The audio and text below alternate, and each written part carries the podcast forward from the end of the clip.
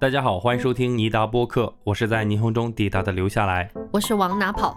今天给大家讲的是一起发生在美国内华达州拉斯维加斯的案件。嗯，这起案件当时在网络上讨论度很高，其中有一个比较重要的原因是在这个案子中啊，凶手作案的动机存在着很大的争议。哦，如果放在早些年，比如说零几年，估计舆论会出现一个一边倒的状况，也就是说，对死者肯定是百分之百的同情和怜悯，那么对凶手肯定就是百分之百的谴责和厌恶。呃，也就是说，这个里面可能会存在对凶手的一些什么看法啊？，对，就我看到的这个案子报道来说啊，主流媒体其实就是按照这个路子来报道的。嗯，这个也很好理解，新闻行业嘛，你总得守一个基本的道德观，守住一条基本的红线。嗯，但是我们知道，现如今对于同一个事件，不可能只存在唯一一个官方的输出口径。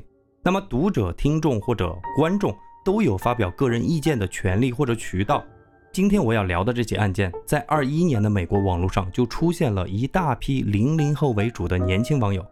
咱们抛开一些很极端的言论不说啊，他们对于这场悲剧的解读，的确给我带来了一个全新的视角。那么接下来就开始本期案件的讲述。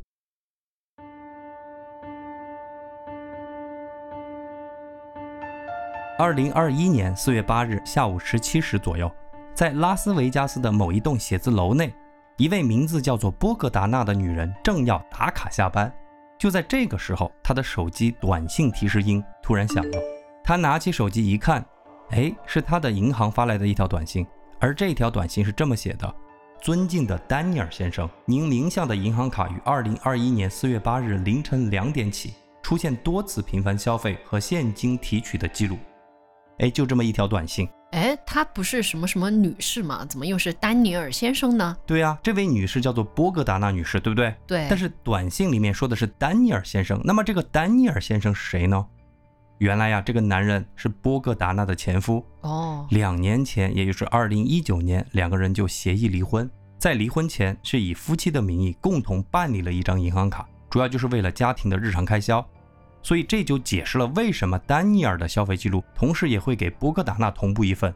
但是这条短信也着实让波格达纳感到了奇怪，因为他和丹尼尔在离婚的时候，两个人就约定过，就说这张卡，哎呀，咱们也懒得去注销了，反正你别用了就行了。那就两个人都不使用。对，所以丹尼尔为什么凌晨两点大半夜的拿着这张卡，又是消费又是取钱呢？哎，于是波格达纳就立即给丹尼尔打去电话，可是丹尼尔并没有接，于是他又发去短信，但始终不见丹尼尔回复。波格达纳就觉得有些不对劲，因为丹尼尔啊，他是一个从事 IT 行业的人，手机是那种从来就不离手的。哦，于是波格达纳就把电话打给了丹尼尔的母亲克里斯汀，并且告诉了克里斯汀银行给自己发短信说这个卡出现异常的这个情况。于是克里斯汀就开始尝试给儿子丹尼尔打电话发短信，但是还是没有人回复。那么克里斯汀就向他的孙女，也就是丹尼尔的女儿塞拉打去了电话，就想问问说，哎，你爸在哪儿呢？怎么不接电话呢？但是奇怪的是啊，塞拉也不接电话。哎，这就让克里斯汀真的是有点担心了。不过，也就是在此时此刻，他收到了塞拉的短信回复，塞拉就告诉奶奶，就说爸爸一直在工作，哎，手机坏了，拿去修了，所以不要担心。读到这条消息呢，克里斯汀终于才是松了一口气，于是他就告诉塞拉，就说等你爸把电话修好之后啊，马上和我联系一下，银行那边说他的卡有问题。可是等到了第二天，也就是四月九日上午十点半左右，克里斯汀是左等右等都没有等到丹尼尔的消息，于是他就越想越不对劲，因为儿子一般来说每天都会和自己通个电话，所以他就再次联系了塞拉，就要求塞拉必须让爸爸来接电话。但是塞拉又告诉克里斯汀，就说丹尼尔正在洗澡，然后就把电话给挂了。电话被挂的那一刻，克里斯汀都懵了。虽然说不上来为什么，但是他直觉告诉自己，丹尼尔可能出问题了。那么接下来他就联系了丹尼尔的房东，也是他最好的朋友佩吉，就请佩吉去丹尼尔的住所去帮他看一看。佩吉当时就说自己现在正忙，但是一会儿啊一定去看丹尼尔。此时此刻，克里斯汀心里不踏实啊，所以他就干脆拨打了报警电话，请警方到丹尼尔的住所去看一看。Yeah, hi. I need a welfare check. I don't know if On I'm, who are we doing a welfare check? uh, for my son. He's been missing for two days. His work's called, his family's called, I've called, his ex-wife's called, and there's nobody answering the phone and nobody, there's nothing. It's really, really, s- he just doesn't act like this. 简单的科普一个小知识啊，克里斯汀提到了一个术语，叫做 a welfare check。 在美国，如果报警人身处在外地，或者说有充足的理由，告诉警方就说：“哎，我联系不上某某某了，我们需要你去某个地方去看看。”警方是会提供这项服务的嗯，听这个名字嘛，welfare，其实它是一种给公民的服务。福利。对，嗯，只不过说出警的速度慢一点。当警方还没有来到丹尼尔住所的时候，佩吉和另外一个朋友就已经抵达了丹尼尔的住所。哦，就是他的那个房东。对，佩吉先是敲了敲前门，但是无人回应。哎，发现门没有锁，于是两个人就迈步走了进去。但是两分钟之后，两个人就惊慌失措地从房子里冲了出来。他们立即拨打了九幺幺报警电话，而这一次不仅是恳求警方赶快抵达现场，同时也请报警中心马上联系消防人员。哦，那么丹尼尔家究竟是出了什么事儿呢？不一会儿，警方和消防人员就赶到了现场。他们进入了室内，发现屋内弥漫着烟雾。嗯，所以就是起火了是吧？对，房子之所以还没有完全烧起来，主要是因为起火的点在地下车库里，哦，里面没有什么可疑燃的东西，而且火势也不大，所以三下五除二，消防人员就把明火给灭了。但是火焰退去，烟雾消散之后，一具尸体赫然地出现在了大家的视野之中。这具尸体是裹在一个睡袋里，表面已经被严重烧伤，部分位置已经出现了碳化。哦，所以第一时间警方是无法判断这具尸体究竟是谁。不过随后经过好友佩吉和母亲克里斯汀的确认，死者就是丹尼尔，时年四十五岁。而让警方感到更加毛骨悚然的是，这个被严重烧伤的尸体似乎呈现出一个明显的被分尸的状况。哦，就丹尼尔的颈部、头部、肩部都有很明显的切割伤痕，而且死者的手部是最为明显，就已经被切下来了。哦，那接下来我给大家好好盘一下现场的勘查以及详细的事件情况。那么首先我们来说说现场勘查，丹尼尔的住所是一个两层楼高的小洋房，警方发现啊，屋子的门窗完好，没有强行进入的迹象。嗯，是熟人的可能性比较大但是我觉得在国外也不一定，啊。它跟咱们国内不一样哈。是，但是现场有被打扫过的痕迹，因为警方在客厅和地下室以及上下的楼梯都检测出混合有清洁剂的血迹，以及用拖把拖过地面的痕迹。嗯，而这一点最后也得到了确认，因为警方在房子周围发现了几个拖把，而且还发现了几个用空了的清洁剂的瓶子。在地下室，警方还发现了打火机的液体、电锯、刀片等作案工具，而且在上面还提取到了两个人的生物痕迹。看来作案的是两个人，哎，而且他们还有时间来打扫现场，以及进行分尸，以及进行焚尸这样的一些行为。所以，警方根据这些发现，他们初步得到了一个推测吧，应该说，就是他们认为案发的第一现场应该是在客厅，丹尼尔应该是先在那儿被杀，接着被转移到了地下车库进行分尸，不知道出于什么原因，还进行了尸体焚烧。另外，警方还有一个非常重要的发现，他们在地下车库找到了几张购物单的收据。而这几张收据上清清楚楚地记录下了购买了什么东西，是些什么呢？正好就是现场的电锯、刀具和清洁剂等作案工具。啊，那这两个人的胆子也太大了吧？这样跟着那个收据直接去那个超市查不就完了吗？对呀、所以警方就觉得是不是凶手他去超市购买了这些清洁用品和分尸的工具，然后离开前点燃了打火机的液体，想一把大火烧毁所有的证据，但是没想到火势不大，哦，结果所有的证据都流到了现场。嗯，这个比较合理的推测。那接下来我们再来说说尸检的情况。这次警方很给力，就花了一天，也就是四月十日下午，尸检报告就出来了。首先，法医要确认的是说，丹尼尔是被烧死的还是被杀死的。法医检查了丹尼尔的鼻腔和肺部，发现烟尘并不多，嗯，所以是先杀死。对，再进行的焚烧。那么这一点也和现场勘查的结论是一致的。那接下来法医就开始认真排查起丹尼尔真正死因是什么。他们发现，丹尼尔在被肢解之前，全身上下存在着有割伤、锐器的刺伤以及钝器的敲打伤，一共是七十多处。哇，好残暴！而且大部分的伤口都是在丹尼尔的背部，不是在前面。那说明什么呢？那么说明凶手可能是趁他不注意，在身后进行的偷袭，对不对？嗯，总而言之，就是这个死状可以说是让法医震惊不已，因为等于说就是先被钝器爆头，接着用锐器捅刺，然后再分尸，然后再焚烧。像这种全套的杀法，要么是遇到了变态，要么就是不知道跟丹尼尔有多大的仇、多大的恨。那最后咱们说说死亡时间。根据法医的推测，死亡时间不超过四十八小时。嗯，那我相信大家听完我的描述，应该能够感受到，因为火势没有起来，所以凶手在现场留下的线索其实蛮多的。对，那除了最直接的生物痕迹以外，最最明显的其实有两处。第一，凶手在超市购买了各种清洁剂和分尸工具，而这些超市都安装有摄像头，要找出是谁。购买了这些东西，我觉得并不难。对，第二点，警方通过翻阅丹尼尔的社交平台，他们发现，四月七日晚上二十点，丹尼尔更新了一条推特，然后就再也没有更新了。嗯，那接下来就是四月八日下午十七点，丹尼尔的前妻接到了银行的交易短信，对不对？对，就说四月八日凌晨两点前后，丹尼尔的卡出现了交易异常，持卡人不仅进行了消费。同时，也在拉斯维加斯的几台 ATM 机上取了很多钱。他们，理论上来说，是不是从四月七日二十点到四月八日凌晨两点，这短短六个小时，丹尼尔大概率已经遇害？对对对，这个跟法医的判断也差不多嘛，对，就是两天以内嘛，就是在这个时间段嘛。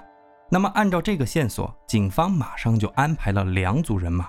第一组人马就去几个超市和银行调监控，看看究竟是谁。在购买东西、取钱，第二组人马就开始围绕着丹尼尔死前的一些生活轨迹进行排查，看有没有人最后看到过他。我突然想起一个人，就是女儿塞拉。对，她不是跟她奶奶说她爸在洗澡什么什么的吗？不让她爸接电话，这个会有疑点吗？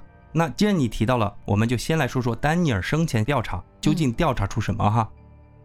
刚刚也提到了，四月七日二十点左右。丹尼尔推特上发布了一条状态，那之后就再也没有回消息了。那这条推文丹尼尔写了什么呢？原来啊，在四月七日之前，丹尼尔去外地出差了，而七号的晚上十八点左右，他是乘飞机回到了拉斯维加斯，大概在二十点的时候正好回家。嗯，所以这条推文里，丹尼尔分享了自己出差回家的这个状态。那么回到家的丹尼尔最有可能见到谁呢？刚刚咱们说了，丹尼尔与前妻波格达纳是在二零一九年离婚了，所以丹尼尔是不是一个独居的状态呢？嗯，哎，还真不是。其实了解丹尼尔的亲人朋友都知道，这个房子目前住着两个人，一个是丹尼尔，另外一个就是他的女儿塞拉。哦，所以他回去肯定就会见到他女儿。对呀。不过这里有一个很重要的信息，刚刚你已经提到了，之前克里斯汀不是找不到丹尼尔吗？克里斯汀就联系了孙女塞拉嘛，嗯，那大家都还记得哈。可是塞拉是怎么跟奶奶说的呢？她先是说爸爸在工作，然后手机坏了。接着呢，第二天四月九号，他又说爸爸在洗澡，没有办法接电话。嗯，那无论塞拉给出的哪种理由，总之我们可以得知，在塞拉的口中，四月七日晚上到四月八日早上的十点，他爸爸应该是还活着，对吧？对对对。而他爸爸死亡的时间段不是在四月八号凌晨两点之前，对，所以他女儿撒谎了。在这个时间段，法医是判定丹尼尔已经死了呀。嗯，那么他女儿为什么要撒谎说他爸爸还活着呢？最简单的方式其实就是把塞拉叫过来问，不就清楚了吗？是。可是警方发现，此时此刻的塞拉也不知所踪，在调查组内部就出现了两个假设：第一，是不是丹尼尔被杀之后，塞拉也被凶手控制了？他向奶奶克里斯汀传递的是一个假消息。对，而且此时此刻，塞拉可能也被凶手掳走了，搞不好凶多吉少。就是他没办法说真实的情况。第二个假说就有些细思极恐了，是不是塞拉杀死了自己的爸爸，然后逃离了现场。哇，这个也太可怕了吧！这种假设，但是我还是有点怀疑，因为她一个女孩能够杀死自己爸爸吗？而且她杀死她爸爸之后还还虐尸，还焚尸，她跟她爸之间能有这么大的深仇大恨吗？我还是比较怀疑哈。目前我比较怀疑第一种情况，就是他被掳走了。是不过无论哪种假说，第一要务是什么？嗯找到女儿塞拉。就在这个时候，调查视频监控的那组警察传来了消息：四月八号凌晨两点前后，在超市里购买电锯、清洁剂作案工具的人，不是别人，正是女儿塞拉。哇，超市的 4K 摄像头把塞拉可以说是三百六十度无死角的拍得个一清二楚，嗯，清楚到什么程度？那个视频监控不是记录有时间吗？对，塞拉在收银台刷卡的时间，完全和丹尼尔手机银行卡发生交易的时间完全吻合，分秒不差。所以他还是用他爸的银行去购买了杀害他爸的工具。对，另外还有负责查看 ATM 机监控摄像头的那个警察，他们也发现了塞拉取钱的身影。所以他把他爸杀死之后，取了他爸银行的钱。对，但是不至于吧？但是这个地方还有一个点，嗯就是和塞拉一起出现的还有另外一个人。经过奶奶克里斯汀辨认，此人是塞拉的男朋友艾伦。哦两个人我，我想起就是作案的现场也是两人共同完成的嘛。那于是警方马上联系了艾伦的父母，就说你儿子在哪儿？结果艾伦的父母说，艾伦似乎也是处于失联的状态。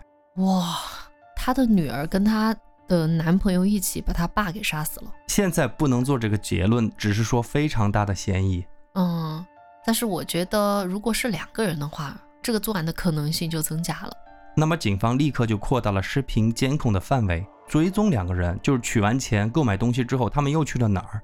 结果警方发现，两个人在四月八日凌晨两点前后购买了这些东西之后呢，当夜驾车又回到了丹尼尔的家中。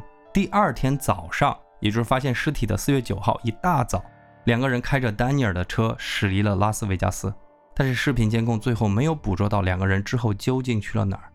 那看到这些视频，尽管啊，丹尼尔的家人都难以置信，证据面前，他们不得不接受这么一个可能：塞拉以及男友艾伦极有可能是杀死丹尼尔的凶手。四月十日晚上，警方签署了塞拉和艾伦的逮捕令。这个逮捕令很快就送到了其他州的警察部门。就在发现丹尼尔尸体后的第三天，也就是四月十二日，塞拉在自己的 YouTube 上上传了三段视频。哦，我挑其中的两段来说。嗯，第一条从时间上来说，应该是拍摄于四月八日的白天。那么这个时候是什么时候呢？应该是丹尼尔刚死后不久。画面中的两人是有说有笑，打情骂俏，谈论着警方会不会找到他们。啊，嗯，这就有有点明显很。短很短，就是几嗯十秒哈。嗯那另外一个视频，我觉得稍稍有点让我感到不适，有可能让大家对人性有些厌恶吧。我觉得，嗯嗯视频拍摄的时间大概是在丹尼尔死后的第三天，两个人应该是在逃跑的路上。视频一开始，艾伦就说了这么一句话，就说这是我杀人后的第三天。嗯，然后那个塞拉就打断了他，就说这是可以说的吗？然后两人就嘻嘻哈哈的这样子笑过去了。哇，这个真的太有冲击力了。嗯，然后接着他们两个就聊起了什么呢？就说今天他们做了很多次爱，然后做了多少次呢？让他们比了个三，我估计是三次。嗯接着塞拉还说：“哎，我这一次没有流血，但是我觉得这一切，一切一切都是值得的。啊，”然后就哈哈哈哈的这这也太离就结谱了。不过话说回来哈，如果你单看这个视频，你不会觉得有什么特别奇怪的，只是觉得两个年轻人在打情骂俏而已。但是如果你知道有这么一层背景在里面，你能够感受到这两个人，尤其是女儿塞拉，对于父亲的死一点也不 care，甚至是很开心的。嗯，我感受到了。嗯，当然，这段视频也很快被警方捕捉到了。通过 IP 地址的定位，发现两个人此时此刻正在犹他州的盐湖城。嗯那四月十三日得到消息的盐湖城警方就特别关注，说街上有没有一对小情侣。结果在公交车上，一个警察就看到了一对小情侣。根据车载监控显示，这对小情侣此时此刻正在亲热。那警方就上前要求两个人提供车票，但是他们无法提供，于是警方就要求他们出具能够证明身份的证件。当他们的证件号输入系统的那一刻，警方发现两个人就是他们一直在寻找的塞拉和艾伦。嗯，于是两个人被捕，并且带回到了拉斯维加斯接受审讯。我现在真的只想问三个字：为什么？啊，你不着急哈，待会儿慢慢来问为什么。好，两个人在被捕之后，也没有犹豫，很干脆，很快就承认了他们杀死丹尼尔的事实。啊，作案的过程基本和警方推测的大差不差。我给大家完整的说一遍哈。两个人在四月七日晚上，正好丹尼尔回家，就趁丹尼尔不备，从后面从他的背后用钝器敲死了丹尼尔，然后再用刀捅，接着把丹尼尔拖到了地下车库，然后两个人就用丹尼尔的银行卡，于八日的凌晨到超市购买了电锯和清洁剂。塞拉的 DNA 出现在了一把刀上，而那个艾伦的 DNA 出现在了电锯上。所以塞拉本人还动手了。嗯，他们本来计划是要肢解丹尼尔，可能是不知道怎么肢解人，又加上四月八日上午十点半，奶奶打电话要求跟丹尼尔通话，嗯，这个时候让两个人感到有点害怕了，于是他们就纵火烧房子，企图掩盖一切，然后就开车离开了拉斯维加斯。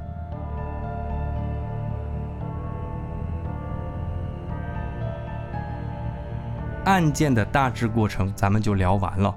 之前有听友说咱们俩很久没有分享观点，那么这一期我们就好好来聊一聊这个案件。我在整理完资料之后，久久不能平静。老实讲啊，做罪案播客一年多了，各种各样的弑父杀母的案子我看的不少，但是今天这一期的确让我有些特别的感触。不过呢，更多的是困惑，跟王大跑一样。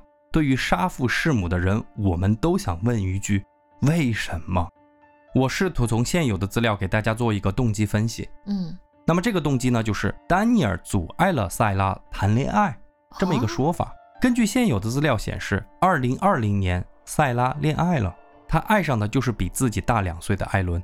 但是两人究竟是怎么相遇的，又是怎么相爱的？我没有找到详细的资料予以说明。嗯，对于塞拉和艾伦的感情，我看到的只是一个结论性的报道，就是说塞拉和艾伦相爱之后啊。他们计划私奔，私奔的目的地是邻近的加州。对于这一点，我只能做猜测，因为我也经历过十六岁。如果那个时候我脑海里想着要跟一个女孩私奔，估计多半是因为我在父母那儿得不到爱，我才会干出那么猛烈的事情。也不一定，就是如果你爱到了那个份儿上呢？我觉得我是比较理性的人，我应该是就是有可能没有人爱我，我才会干这个事儿。但是我觉得十六岁的年龄吧，就是干什么都可能哈。就是如果你喜欢上一个人，你真的觉得他是世界上最重要的。我不知道塞拉和那个艾伦究竟是出于什么原因爱到要私奔。不过这么一个如此秘密的计划，还是被父亲丹尼尔发现了。那么丹尼尔就以塞拉父亲的身份拜访了艾伦的父母。总之，双方家长最后简单的达成了一致，就是如果说塞拉和艾伦不再相见，对于两个孩子来说是最好的结果。嗯。于是塞拉和艾伦被禁止见面。被强制分手，我觉得这个虽然很有一点粗暴吧，但是能够理解。对你想想，如果你是青春期的孩子的父母，你知道他要跟别人私奔了，你再怎么样也会插手其中，对吧？对，肯定要禁足嘛。对。那么塞拉对于丹尼尔的这个安排只能被动接受，肯定也无能为力嘛。可能也就是因为丹尼尔强制的拆散了两个情侣，导致了两个孩子逆反心理吧。出于这个方面动手杀死了丹尼尔，但是我觉得他女儿杀死自己父亲的这个动机好单薄啊！你看，他不仅是预谋杀人，因为他去买了这些东西，而且他还虐尸，还焚尸，完了之后没有一点点的悔过之心。这里面难道没有什么隐情吗？就只是因为他喜欢上了某个人，不能跟他在一起，他觉得这个父亲是阻碍自己跟自己爱人在一起的一个原因，那就要把父亲这么杀死。杀死之后，而且还一点都不遗憾吗？我很怀疑这个作案动机。我在想，这个父亲本人有没有问题？那么咱们就得说到丹尼尔的背景，大家可以听完我的讲述之后，再来判定一下他是一个怎么样子的人。嗯，因为自始至终，两个孩子没有说出自己杀人的动机，嗯，所以我们只能盘哈。那丹尼尔是什么情况呢？他出生于一九七六年，案发时四十五岁。他出生在波特兰市以南的一个村镇上。在那儿啊，丹尼尔的父母经营着好几片自家的农田。小时候的丹尼尔和另外两个兄弟时常就要帮助自己的父母做一些家务活或者农活。但是这样的家庭生活给丹尼尔带来的却是无比积极和正面的影响。一家五口人总是相互陪伴、相互支持，那么这么一个家庭的氛围，就让丹尼尔从小就很重视家庭生活。另外啊，我们知道，像这种有爱环境下长大的孩子，他的性格从小就很阳光，对人很热心，做事儿又很有热情。那时间来到了一九九五年，他离开了家乡，去到了俄列冈第三大城市塞勒姆，在那儿完成了他的本科和研究生的学业。多说一句啊。丹尼尔的本科选择了音乐专业，研究生选择的是商科，但是别人最后从事的是计算机 IT 行业啊，都没啥关系。对啊，这侧面也说明了这个人干啥啥都行。嗯，也就是在这么一个人生最美好的阶段，丹尼尔遇到了比自己小八岁的伊丽莎白·施瓦拉克。伊丽莎白，哎，我记得她前妻的名字不是不叫伊丽莎白，波格达娜，对不对？对对对。伊丽莎白是丹尼尔的第一任妻子哦，所以波啥啥是他的第二任老婆。对，波格达娜是第二任老婆。哦，这个伊丽莎白跟丹尼尔一样，也是那种学商情商很高的人，就干啥啥都能成，加之又长得很漂亮。因为伊丽莎白还是兼职做平面模特，所以我相信这么一对情侣的组合，大家是完全能够想象的，非常的养眼。当时两个人交往的时候，正处于世纪之交，九九年、两千年左右。那个时候的好莱坞拍了很多经典的爱情片，嗯，西雅图夜未眠、电子情缘，对吧？所以丹尼尔和伊丽莎白两个人开始交往之后，在他们家人和朋友的眼里，这简直就是一对真实版的梅格瑞恩和汤姆汉克斯，就是那种好莱坞式的情侣。嗯，那时间很快就来到了两千零一年，那这一年呢，丹尼尔向伊丽莎白求婚，两个人正式步入了婚姻的殿堂。五年间。夫妻两个人共同孕育了三个孩子，一儿两女。哦，塞拉其实是他跟第一任老婆的孩子，是最小的那个女儿。嗯，根据我看到的资料啊，二零零五年，丹尼尔的 IT 事业已经开始发展起来了，而且大部分的客户都在内华达州。于是夫妻两个人就商议，决定搬去拉斯维加斯。随后，丹尼尔和合伙人一起就创立了属于自己的 IT 公司。那么，所以咱们也看得出来，丹尼尔的生活一直都是很顺利的，本人也是阳光积极，跟我们之前讲过的那种破碎的原生家庭，然后性格很偏执、很孤僻，完全是不沾边的。是，乍听之下，我是觉得丹尼尔这人还真不错啊。但是他既然人这么好的话，他们两个为什么又离婚了呢？按理说，那个丹尼尔和伊丽莎白如此般配。这个家庭氛围应该也很好，嗯，但是为什么他女儿会这么变态呢？去把父亲给杀死，然后肢解还焚烧？那么这个背后有没有更加深刻的原因呢？可以去挖呢？所以我就去看那个资料，嗯，这个过程里我就找到了一个律师的发言，这个律师是丹尼尔和伊丽莎白的离婚律师。那么这个律师就跟媒体说过这么一句话，他就说：“我早就预料到了这家的女儿肯定会出事儿。”因为丹尼尔和伊丽莎白并不是好聚好散，相反，两个人的离婚闹的是相当不体面。哦，我刚刚讲到了2005年，也就是他们搬到拉斯维加斯之后，整个家庭是以丹尼尔的事业为核心。那么作为妻子的伊丽莎白是全力支持老公搞事业。咱们都知道，在美国政商从来不分家，在事业蒸蒸日上的这个阶段，夫妻两个人非常热衷于参加各种政治活动。也就是在这个时候，伊丽莎白迎来了自己事业上的一个重大的突破和发展。啥呢？伊丽莎白入党了，加入了共和党。哦，二零一零年，伊丽莎白在她个人意愿和背后资本的支持下，她宣布自己将竞选内华达州参议员的席位。哦哟，从政了。哎，刚刚我也提到了，从零五年搬到拉斯维加斯到一零年这五年里。整个家庭是以丹尼尔的事业为核心在发展，丹尼尔得到了妻子伊丽莎白全力支持。那么此时此刻，丹尼尔会不会反过来支持妻子的竞选呢？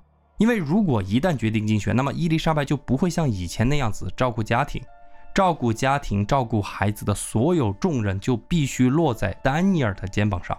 不出意外，丹尼尔同意了，并且十分支持妻子的竞选。丹尼尔一边要把自己的公司业务做好，因为万一失败了呢？嗯，对吧？当时不是所有人都看好这个从来都没有从政经验的年轻女士啊？那与此同时，他还得教育好三个孩子，在这个基础上，还要抽出时间去配合伊丽莎白，为妻子站台拉选票。大家可以想象，丹尼尔在这八个月期间将会忙成什么狗样子。大家不用担心，之前我给大家讲了很多次了，他是一个阳光开朗、富有活力的人。这个真的不是我口头说说而已啊！在伊丽莎白竞选期间，丹尼尔的确是做到了人前人后，全力支持伊丽莎白的事业。伊丽莎白也基于此，围绕着家庭价值观，在竞选期间疯狂输出她的道德观和施政策略。那么，夫妻两个人在家庭、事业两条战线上的付出和牺牲，最终是带来了回报。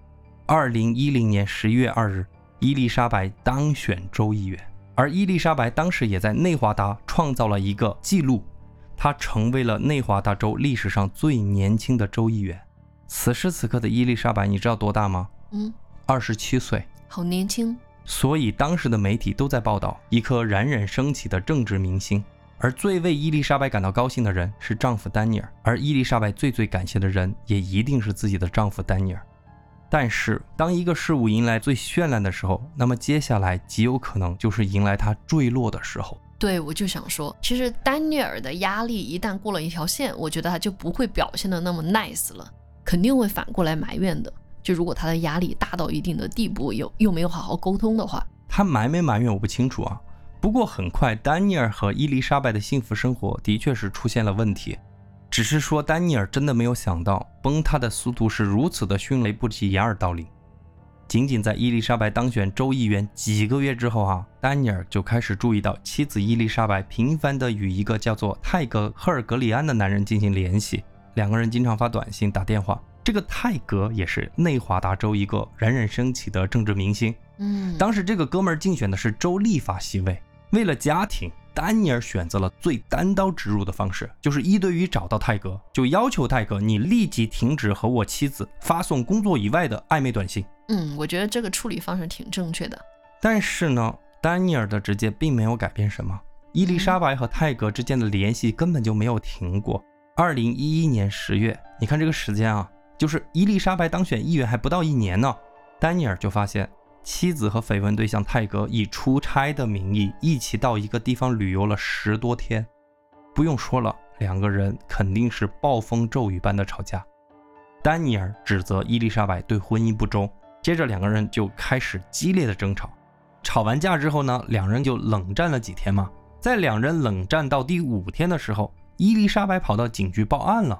她告诉警察，丹尼尔在那次争吵中怎么说呢？非正常触碰了自己。我的理解就是非礼，或者说在这个案件里面可能被定义成为企图婚内侵犯的一类行为。我估计就是伊丽莎白本来就对丹尼尔已经没有感情了，然后两个人又争吵起来。嗯，在这个过程当中，丹尼尔还想要通过一些性行为来缓解两个人之间的关系，但是这个时候已经被伊丽莎白认为是对。这个指控在当时的内华达州的法律有这么一个定义，本质上这是一条保护公民，特别是女性公民免于暴力的一个法律条文，也特别是免于这个家庭暴力哈，它不需要以实际的物证和人证来指控某人。换句话说，就是你觉得我暴力威胁了你，你只需要去警局报案，警方就会单方面的依据你的口供直接拘捕我二十四个小时。哎，这样挺好的，很实在，可以保护女生的人身安全。因为本来我觉得非礼这个东西就难以拿出证据嘛，嗯，你的婚内非礼就更难了。对，那么所以伊丽莎白就是基于此条法律就起诉了丹尼尔，于是丹尼尔很快就被警方以婚内猥亵罪给逮捕了。嗯，然后这个比较重要哈，就是在他个人档案里面留下了一个性犯罪者的记录。哇，这个后果真的很严重。待会儿大家就知道这个什么后果了啊。二零一二年，丹尼尔在被判对自己妻子婚内猥亵罪之后不久，他就向法院提出离婚。在这场离婚风波中，两个人的争执主要集中在三个孩子的抚养权上。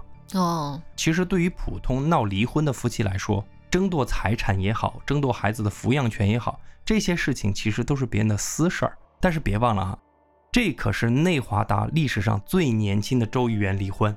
两年前，他就是以家庭价值观和道德观作为竞选口号，占据了当时的头版头条。那两年后，他又以离婚风波成为了内华达各个娱乐八卦的头版头条。那大家可以想一下，对于抚养权争夺的核心那三个孩子，媒体那是没有藏着掖着，就是直接大肆的公开报道，公开他们的照片，讨论他们的母亲是如何婚内出轨，讨论他们的父亲又被母亲起诉成为猥亵罪，然后成为了性犯罪者，等等等等等等。三个孩子，最大的十一岁，最小的就是塞拉八岁。嗯，父母的离婚本来就给孩子带来无法估计的影响，那就更别说这种无休无止的公开报道。对三个小朋友的影响会是什么呢？咱们不知道，因为我不知道。但是我相信肯定非常的大。我们可以估计到，二零一二年年底，最终以伊丽莎白获得三个孩子的抚养权为结果。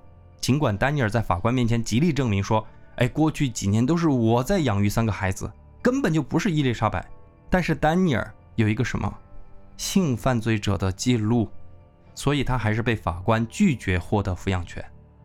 那因为这么一个离婚的事件，肯定是双输嘛。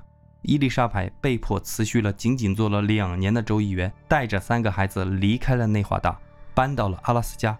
哎，为什么搬到那么一个地方去呢？因为泰格是阿拉斯加人哦，所以两人还真有那么一回事儿。不久之后，伊丽莎白就和这个泰格结婚了。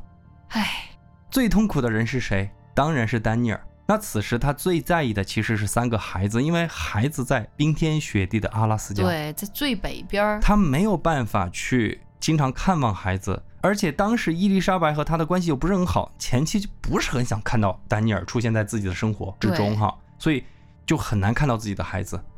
但是还是那句话，丹尼尔是一个乐观向上的人，离婚和失去孩子的抚养权并没有让他消沉，而是更加的努力生活。大家不要觉得我是轻飘飘的这么说。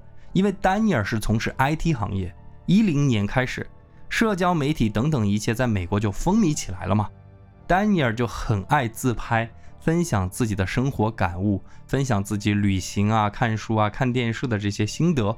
比方说啊，他就会在旅行的 Vlog 中感叹：“啊，生活好美好啊！”类似于早晨起床拥抱太阳，满满正能量这种话。哦天哪，就是天天就发这种啊，天天发这种，他的这个 follower 也很受不了吧？关注者，别人有两万 followers 哦。那接下来的几年啊，丹尼尔就全身心的投入到了 IT 事业中。那后来就遇到了另外一个女人，就是波格达娜，两人结婚了。但是，一九年又破裂了，丹尼尔又再一次的孤身一人。感觉丹尼尔这个人在两性关系中可能还是有一定的问题吧。我觉得他有点像 Rose，哦，就是人也好，也很可爱，工作也不错，嗯，就是好像中了爱离婚的魔咒一样。但 Rose 本来就是在两性关系中有他的问题，他有自己很 sweet 的一面，对。但是另外一面，我就觉得他过于钻牛角尖，有时候也很小气。总之就是肯定有问题哈。嗯。那时间就来到了一九年，对于丹尼尔来说，得到了一个好消息。因为伊丽莎白决定带着三个孩子离开阿拉斯加，回到拉斯维加斯生活。那这下丹尼尔十分开心，因为他可以更加方便的看到自己的孩子了。而更加让丹尼尔感到高兴的是，他十六岁的小女儿就是塞拉，她开始在丹尼尔家过夜，不想回到母亲家里，而且最后就干脆直接搬到了丹尼尔那儿去住。尽管从法律上说啊，这是违法的，但是又怎么样呢？七年多都没有和自己的孩子生活在一起了，于是丹尼尔和前妻就沟通，就说：“哎，你能不能让小女儿塞拉跟我一起住？”但是伊丽莎白不同意，坚决不干。于是丹尼尔在律师的建议下，看是否能够赢得小女儿塞拉的抚养权。但是还是那么一点，丹尼尔是一个有性犯罪记录的人，而且他也没有办法提供任何证据说他的母亲对小女儿不好。所以法官还是下令丹尼尔，你必须把塞拉送回到他母亲那儿。然而呢，当那个塞拉刚刚回到母亲那儿，又自己偷偷溜了出来，回到了丹尼尔的身边。哦，对于丹尼尔和伊丽莎白的第二次抚养权官司，我觉得有一个点我特别想说，就是我看到法官对最后的判决的陈述，因为这一次抚养权的争夺，丹尼尔他是势在必夺，所以他利用小女儿塞拉打了很多感情牌。比如说，公开别人塞拉和他发的短信、写的信件，这主要目的就是为了攻击前妻没有给女儿营造一个良好的家庭环境，而前妻伊丽莎白对这些指责嗤之以鼻，就说丹尼尔，你真的是个骗子，女儿说的这句话可能吗？都是你编的，或者你诱导女儿说的。那对此法官很为难，清官难断家务事，这个很难说谁对谁错啊。所以法官就说，你们两个人为你们的孩子创造了一个非常不好的舆论环境，在这样的环境下，受伤的只可能是你们的孩子，不是你们两个成年人。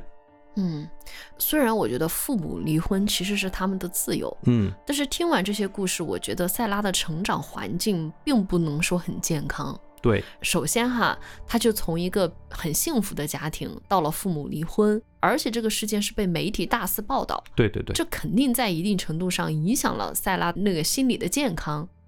然后等他长大的过程当中，父母又开始争夺对他的抚养权。在争夺的过程当中呢，又把塞拉卷入其中。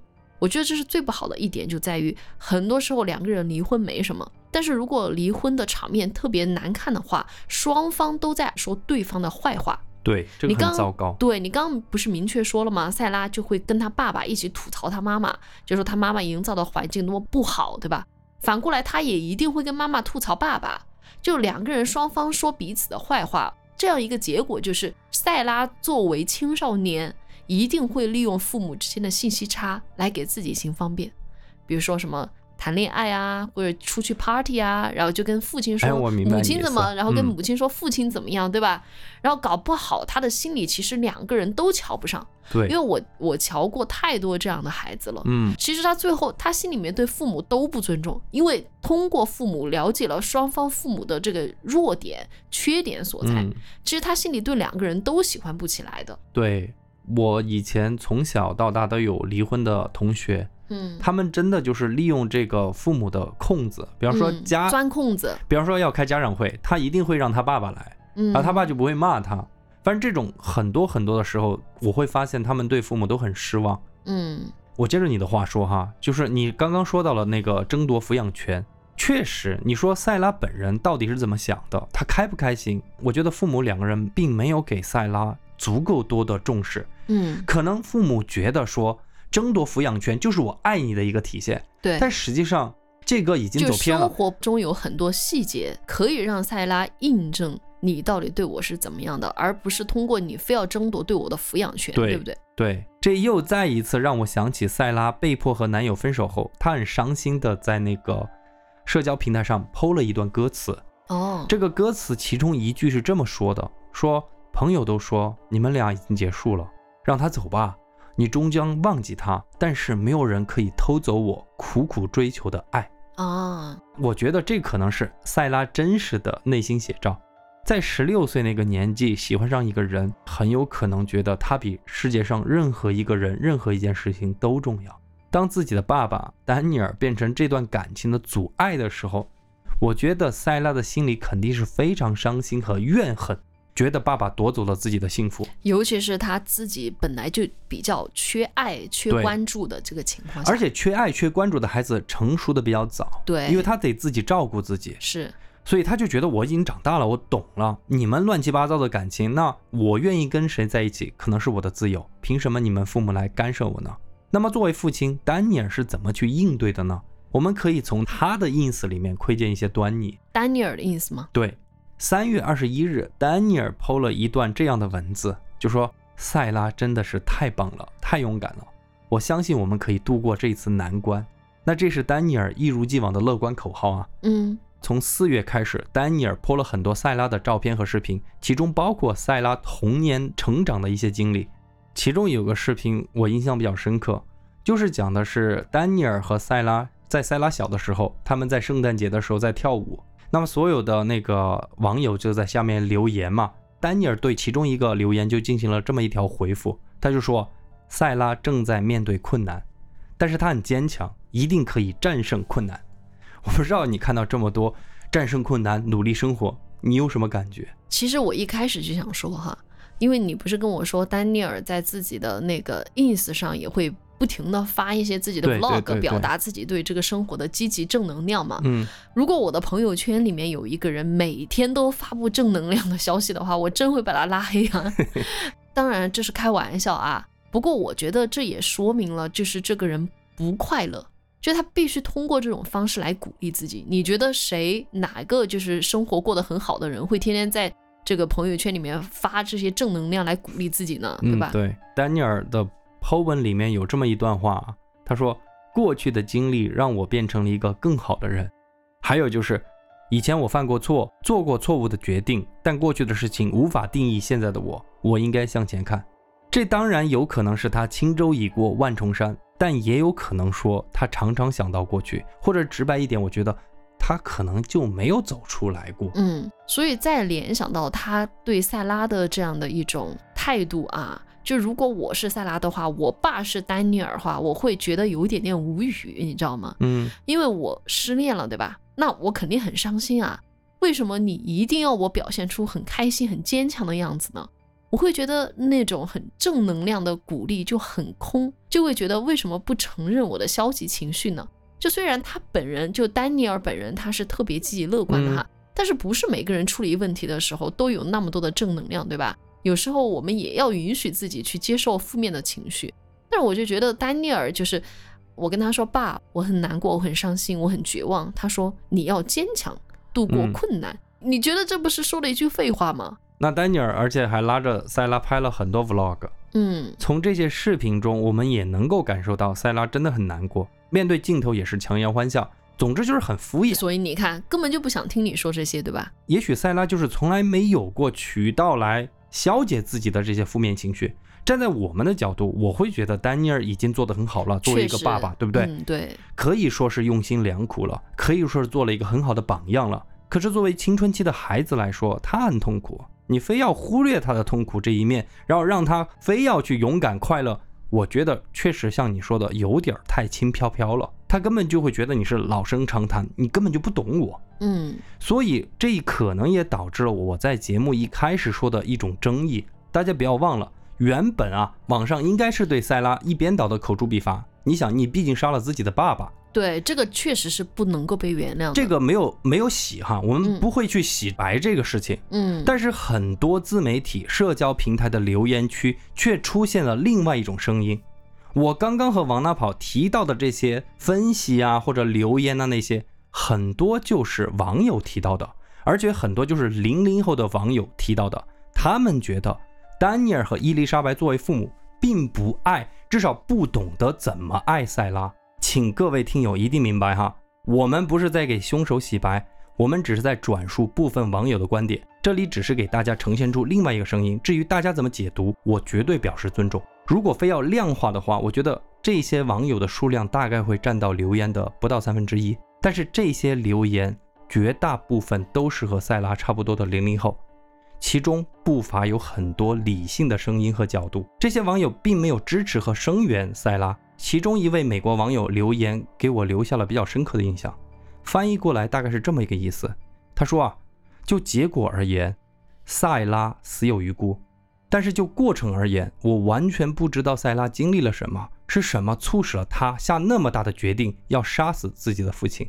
从表面上看，丹尼尔好像是在鼓励自己的女儿，但实际上他是在保护自己内心的那份阳光，而并不知道女儿的需求。嗯，我觉得有一定的道理啊，因为我想起一句话，就是比起父母是天生爱孩子的，孩子才是天生爱父母的。当然，这一句话不一定对，至少说明一点嘛，就是孩子对父母的恨有没有可能是父母跟孩子相处的这个过程当中啊，一点一点培养出来的。其实现在这个话题在网上也被讨论的很多，嗯，就是讨论原生家庭给我们性格带来的一些影响，包括最近这部电影嘛，《受过愤怒的海》，对也就是在讲同样的一个事情嘛。对这个电影就提到了这个话题嘛。其实有些时候父母并不知道怎么爱我们，嗯，或者他们根本就不够爱子女，而是无意识的 cosplay 他们对子女的爱。电影里面就 cosplay 是一个重要元素嘛。然后我听了那个曹保平导演的访谈，然后他在里面也就说了，他就是刻意用到了 cosplay，就是因为哦很多的父母其实是在扮演自己对子女的爱，但是那种爱不是发自内心的。电影里的老金对女儿其实很陌生、很生疏，我觉得嗯他只是 cosplay 一种父爱，但是女儿完全可以从他的点点滴滴里感受到没有爱，是吧？爱这是一个关键词，没有爱。没有，哎啊或许这并不是父亲的本意，但是无意识的，真的是无意识的，我觉得。嗯，不过这种无意识的不爱，就很有可能对女儿造成一种情绪上的忽视，嗯，这个其实是很能摧毁人的。当然啊，在电影里面，这种不爱就是爱没有造成的结果，就是说女儿就是开始剔骨削肉，就跟哪吒似的，对吧？嗯对作为自我毁灭，然后自我解脱。但是在现实里啊，我倒不是说丹尼尔是咎由自取，塞拉肯定是个 cycle，他肯定是心里有很严重的问题。但是我就在想，这种 cycle 它是怎么一点一点形成的呢？会不会说是跟父母的相处过程当中被培养出来的？我觉得这个真的很恐怖，因为在现实里面，这个弑父不就真真实实发生了吗？对啊，我相信我们的听友也有很多是当父母的，对吧？特别特别会觉得跟青春期的孩子相处很恼火、很困难，而且自己已经用尽了全力了，为什么孩子还是那样？其实，在这一点上，其实我有一点个人的经历，你知道吗？哦，我小时候就有怀疑过我父母不爱我。真的吗？嗯，就我分享一下我个人的一个经历啊，是关于青春期恋爱的。就是小学的时候，你知道我家不是住那种家属大院嘛，那个背后就有一条小路是通往我们的学校。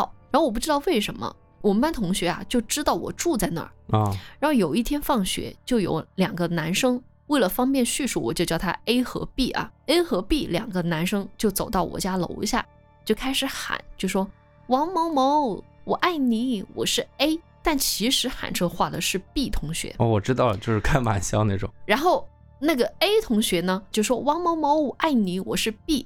你说两个小学生能懂什么叫爱吗？嗯，但是大家就是在看电视剧啊，或者怎么样，就知道了这个东西好像是一个可以拿来取笑别人的东西，其实并不知道爱是什么。可能就是为了搞笑，就是为了搞笑，然后嗯就觉得自己很幽默，然后就在我家楼下这么相互喊。当然，这个就是两个男生的恶作剧哈。当然，我现在想起来还是觉得他们两个贱胚子，你知道吗？我真的很生气。我现在午夜梦回想到这件事情，都还是很生气。你还要生气啊？这个事对，真的很生气。因为我小小学的时候性格又比较的内向嘛，就根本不知道怎么去报复回来，你知道吗？就是很想报复他们。然后因为不能说我爱你，对对？对，然后我的父母当时就在家就听到了，哦，当时他们没有说我啊，也没有批评我，完蛋了，就只是阴沉着一张脸，你知道吗？然后我就可以感觉到气氛非常窒息。过了一会儿，我妈就说了三个字，然后这三个字我至今都记得，啥？当时让我难受极了，真的是又难受又委屈。我妈说：“真丢人。啊，是有点儿，”因为其实我妈妈在这个方面，她不是一个特别保守的人。她说这句话的意思，是因为那栋楼住的都是她的单位同事，哦，对对对，你知道吗？因为你你说这个让我觉得咱妈不是这种人，应该嗯还是比较开明的人嘛。对按，理说不应该说这个事儿。果真的生气的话，她肯定会说我啊，或者怎么嗯样。但是他没有，但是他就是感慨了一下，他就觉得这样的一个东西，我小学被他同事听到了。哦，他就会觉得真丢人，然后他就感叹出来了。我小的时候又是那种 I 人嘛，我不懂沟通嘛。那其实这个时候负责沟通的应该是我父母这一方，嗯，他们应该主动来问我怎么回事儿，或者就是爸爸吧，对开玩笑，但是他们两个什么都没提，所以我至今为止就只记住了三个字，就是真丢人。然后我就觉得，就是你的面子好像比我的感受更重要。当时这是我那一刻的真实感受。然后后来我初中的时候啊，我班主任有一次就对我进行家访，你知道家访其实是很严重的一件事情。你不应该有家访啊。对，因为我初中的时候是成绩特别好的嘛。对呀，那为什么会这样呢？就是因为有同学打我的小报告，说我哦收了很多情书。哦，等老师走后呢，我心里那个感觉你知道吗？就是像溺水后一样。虽然我从来没溺水过啊，但是我的想象中溺水就应该是那样，就是很紧张，我就能够感受到家里的那种低气压。我爸妈也没有批评我，毕竟哎，收到情书那也不是我的问题，对吧？嗯肯定是那些写情书的同学的问题啊。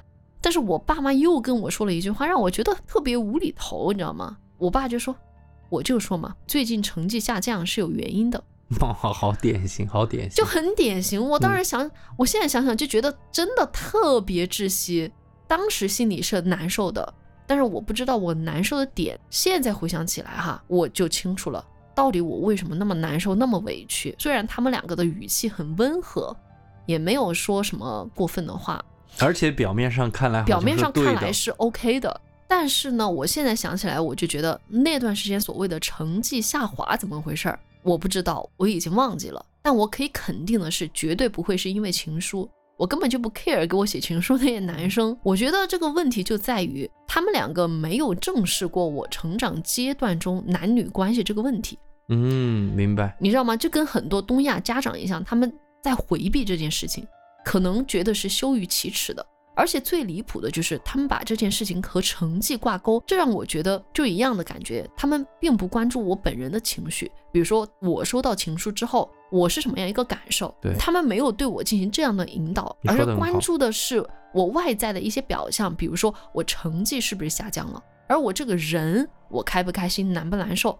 我觉得他们是不在乎的。这两件事情，你觉得是不是很小的两件事情？对，但是你看看我到了现在三十加了，我还在想这件事情。而且我是知道往哪跑的，他是时不时的就拿这个事情来说。就是我会闪回到以前的那个阶段，就、嗯就是因为这个坎儿一直没有过去，而且这让我在很长时间对我父母产生了一种情绪上的淡漠。我就觉得他们不爱我这个人，爱的是我的附加条件，就跟那个袭人和宝钗爱贾宝玉一样，爱的不是贾宝玉本人开不开心，爱的是他是不是这个贾府的公子，嗯，他以后会不会有仕途，他应该他有没有前途嗯对考试。对这样的东西，因为当时我不善沟通，我父母也可能不善沟通吧，就这种误会一直到了我十七岁的时候才好起来。因为那年就是我跟他们大吵了一架，就把以前积累的很多东西都倒出来了。然后这个吵架就是我跟他们关系的一个转折点，嗯，因为我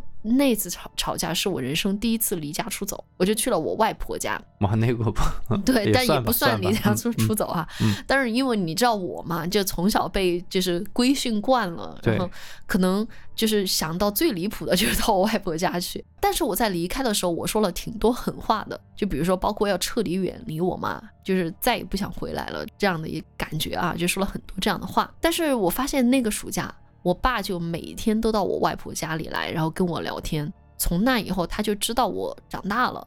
他就开始非常平等的跟我聊天，然后问我心里的感受，就开始正视我作为一个人的一个感受，就不再是说我不懂事，他需要教我怎么怎么怎么样了。哦，而且我妈会让我爸每天都给我买，就是我妈会买好我喜欢吃的零食水果，然后让我爸给我带过来。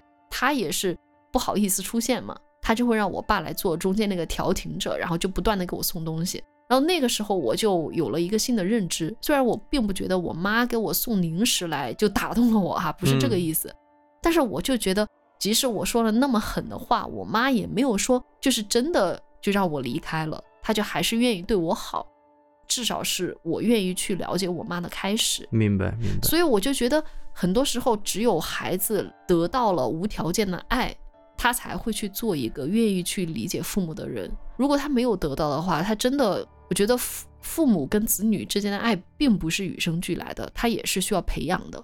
我俩不是有个小侄女嘛，其实是留下来哥哥的女儿，对吧？上高中了嘛，也有喜欢的男生是吗？然后他爸也是把他成绩上不去，就跟这件事情对等了。你看这么多年过去了，等我的哥哥这一代人，他当了父母，他还是会这样样子去对待自我就觉得。这是不对的，这、嗯这，我觉得青春期喜欢谁这是很正常的，而成绩下滑那是另外的事情，不应该把女儿的正常情绪和实际利益的东西挂钩，嗯，否则的话，我的实际经验就是女儿只会跟父母渐行渐远啊。真的是这样子的呀。我就觉得我那个小侄女，她和她爸爸基本上就是以前那么是吧？爸爸爸非常，亲密，嗯那，现在理都什么话都不愿意说。理都懒得理你。我还有一点想说，就是化妆的这个事儿。对对对就是我哥还把我小侄女化妆和她的那个成绩，还有就是耍朋友，我们四川话说耍朋友这个事儿，全部融在一起。就意思就是说，她之所以会化妆，就是因为为了吸引那个男生的注意，对吧？所以然后因为吸引那个男生注意，所以嗯成绩下滑。对，这是我哥的逻辑，这是父母的逻辑。是，其实我那天在聊这个事情的时候，是咱们俩和我的妈妈，我们三个人坐在那儿对对吃饭，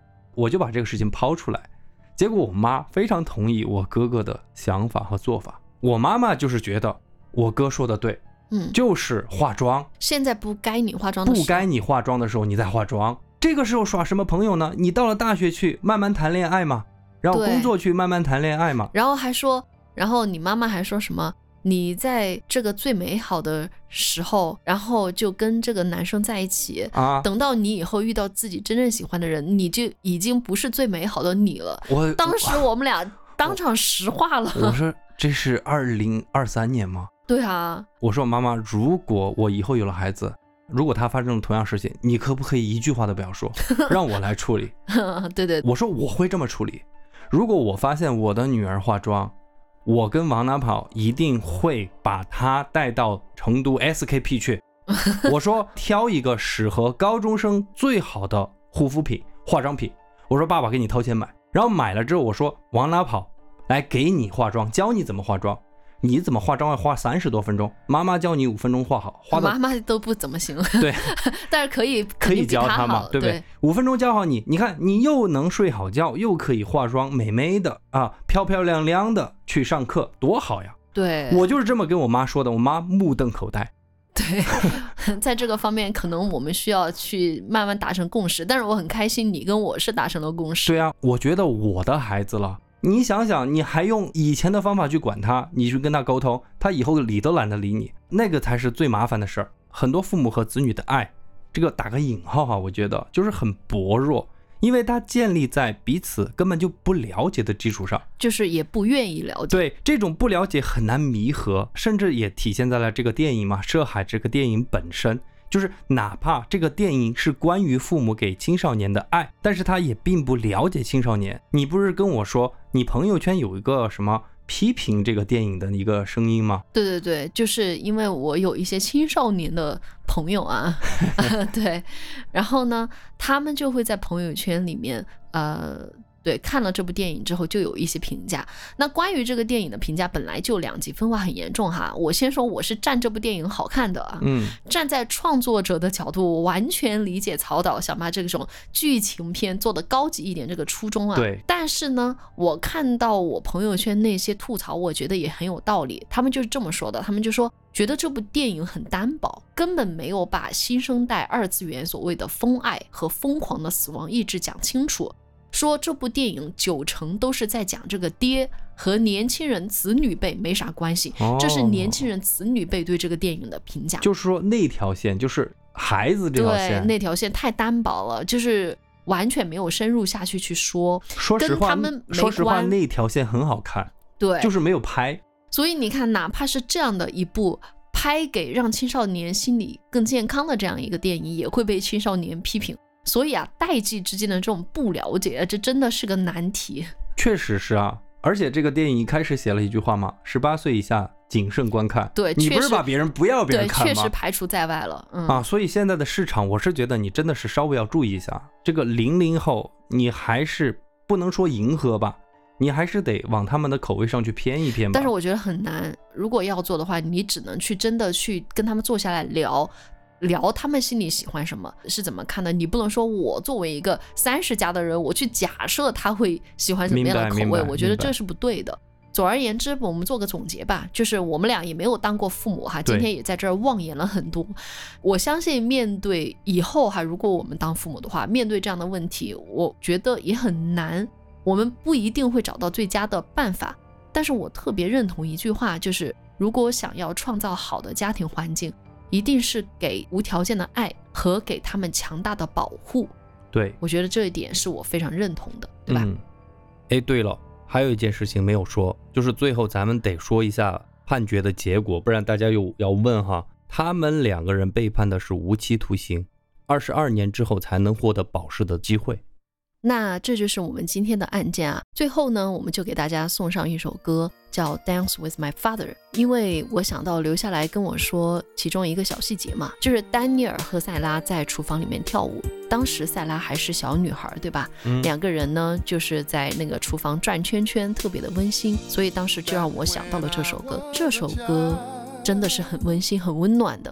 我觉得放在最后很讽刺，也希望给大家带来一个比较温暖的结尾吧。好，这就是今天的节目，那我们就下一期再见吧。好，拜拜，拜拜。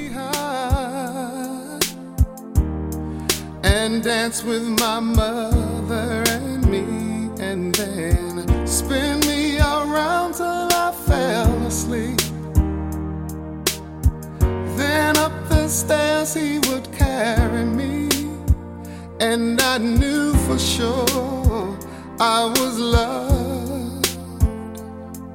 If I could get another chance, another walk, another dance with him, I'd play a song that would never, ever end. How I'd love, love, love to dance with my father.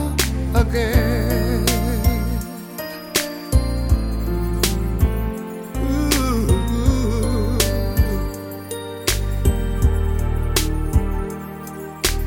I and my mother would disagree,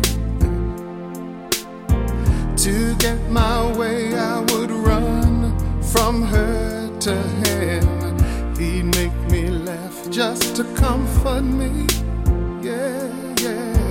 Then finally make me do just what my mama said. Later that night when I was asleep, he left a dollar under my sheet. Never dreamed that he would be gone from me.